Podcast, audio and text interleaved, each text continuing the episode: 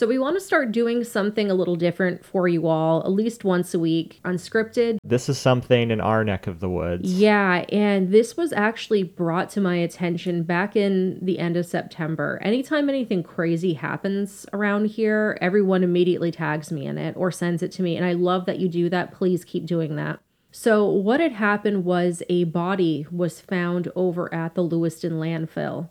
And when that happened, there wasn't a lot of information. The police were staying pretty tight lipped on this. A lot of reports said it was a woman. But one thing that the police were stressing is there was nothing suspicious about this. So that was just kind of weird for me. Like, how does someone not suspiciously end up in a landfill. Yeah, like how do you accidentally dump yourself in a landfill? So this was posted to our private Facebook group, which I encourage you all to join because there's a lot of great people there. And one of our listeners and patrons, Marc, brought it to our attention. Hey guys, they literally just found a young girl in a landfill on September 9th in Belmont, New Hampshire. And I was like, wait a minute. What if this is connected somehow? So, being me, started looking into the case in Belmont, found the young woman's name. Her name was Jessica Lurvey. She was 28 and she was from Laconia. And she was found at a Casella waste transfer facility. And the body that was found at Lewiston is also operated by Casella Waste. And turns out this person, Matthew Schofield, 29, also of Laconia, was Jessica Lurvey's fiance. So I had some weird feelings about this when we, you know, our body in Lewiston was discovered, Matthew here. And I looked up Jessica's Facebook, looked into it a little deep, looked into Matthew's Facebook, and there was a really strange last post. So his last post was on September 6th. So this was three days before Jessica's body was found and it is I just want everyone to know that first I want to start by saying thanks everyone for helping make up my mind and where I need to go next. No, this isn't Matthew. This is his so-called future ex-wifey slash girlfriend, and for everyone and anyone out there who enabled Matthew, again, I appreciate it.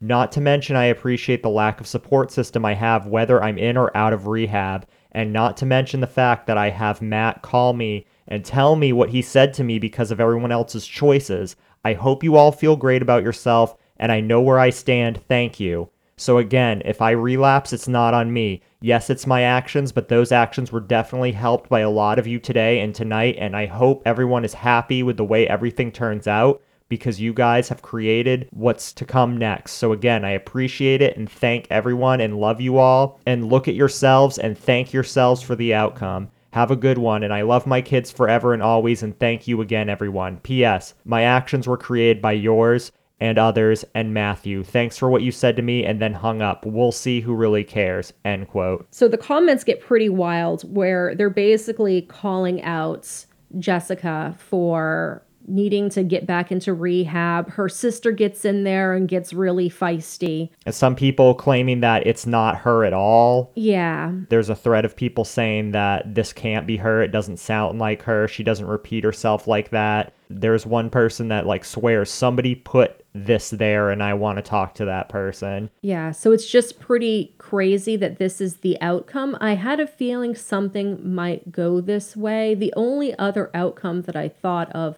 was perhaps she committed suicide by overdose or some other means in a dumpster, and that's how she ended up there. And maybe this was a suicide note. But it doesn't explain how this is the last post on Matthew's page, and now he ends up in a Maine landfill. Well, it's the last public post. Right. So he could have posted something else. Looking at this on here, nobody is really talking about Matthew when he was found dead in a landfill, somebody posted, What is going on? Why was he found too? And people are just like, I'm so sorry. Then they start tagging like all these people to let them know. But that's really it. There's nothing else that's really found here. And when these bodies were found, all the official reports were saying this is not suspicious. This looks pretty suspicious to me. Maybe they don't mean suspicious as in a murder, but I don't know. This post, like, if this were my Facebook page and someone made a post publicly and I'm still alive, I'm going to take it down. Yeah, but he didn't. He didn't, and he's not commenting in it. The last time he actually did a post, which I'm assuming was him, was on July 5th, and that was changing his profile picture. I've seen no mention of him being reported missing. So let's say they both went missing at the same time. You think that would be reported. I mean, maybe they live alone and not a lot of people check up on them, but they have kids, mm-hmm. and you think those kids go to school and stuff like that. I just have a hard time believing that he wouldn't have been reported missing. What's really strange to me is I heard that he was missing from Marc, our patron, but I didn't see it reported anywhere else that he was missing. Yeah, so we only heard about that from word of mouth. Usually, when somebody gets reported missing, there's some news clipping about it. I mean, I'd be crazy to think everyone gets reported missing, but usually here in Maine, when we see like, oh, somebody went missing, it's usually either somebody who's very old that has dementia and wandered off, or it's a younger person they want to recover immediately. I don't know if somebody like this who's a little bit closer to our age potentially if those are brought to light as much. Right. And I mean, Laconia is not really that far away from us. This is where we go to, to Fun Spot. All that really goes Yeah, it's on like in two and hours and 15 minutes from Yeah, us. the only thing that goes on in Laconia is the annual bike week and Fun Spot. And then if you, you know, like boating, there's the lake. There's Weirs Beach, yeah. yeah. So I did also want to note, I don't know that this is tied to it or anything, but Jessica's last public post on Facebook was from December 2nd, 2020. It was also a little bit bizarre. So it says, Mommy loves you. You will always be in my hearts forever and always. Then it gives her kids' initials. Mommy will never forget you. I hope you remember me. I love you more than you'll ever know.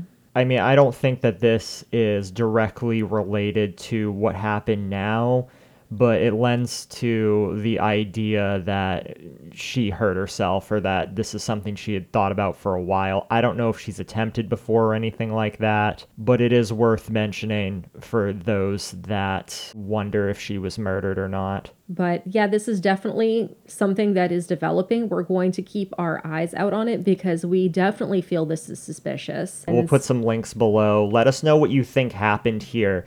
Do you think this was a murder suicide? Do you like what do you think happened to Matthew? What do you think the circumstances are here because I rightly don't know. yeah, cause of death has not been released in either of their cases. And why would his be found in Lewiston? So I'm not really familiar with how waste transfer works, and we don't know anybody in waste transfer that we could have hit up and asked questions on before this. But is it common for trash to enter the waste system and then it get brought to two different states? That's what I don't get. So yeah, you'd think that they'd have some sort of facility at least near Laconia. Yeah, so knowing nothing else, my layman's first thought is okay, did he drive himself to Maine? Or did somebody bring him to Maine?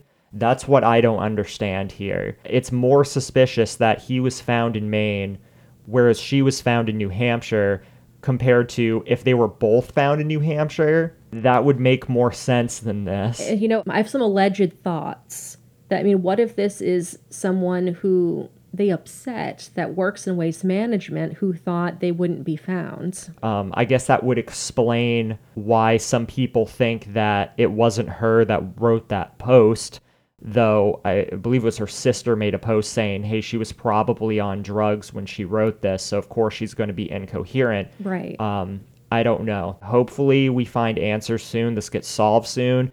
If somebody else is responsible for this, hopefully they are brought to justice, and we will keep you updated yeah, I this. just feel really, really bad for her kids, her family, both of their families. It's just very sad. Nobody deserves to have their loved one found in the trash like that. Not That's at all. Horrible. Yeah, absolutely. So that's it for today. For those that have asked, yes, you're getting a special bonus to the Christiana Fesmeyer case. This Monday, we have a interview that we did with Vin from Vin and Sorry. It is a video, all video podcast. So it's the first one we've ever done. Yes, I, highly suggest everyone do listen to this on YouTube because you know it's our first video. Yeah, and you It get to see us visually. Don't you want to know what we look like? Right? Uh, maybe this might be a You video see- killed the radio star type of thing. You get to see all my interesting reactions to everything. Yes.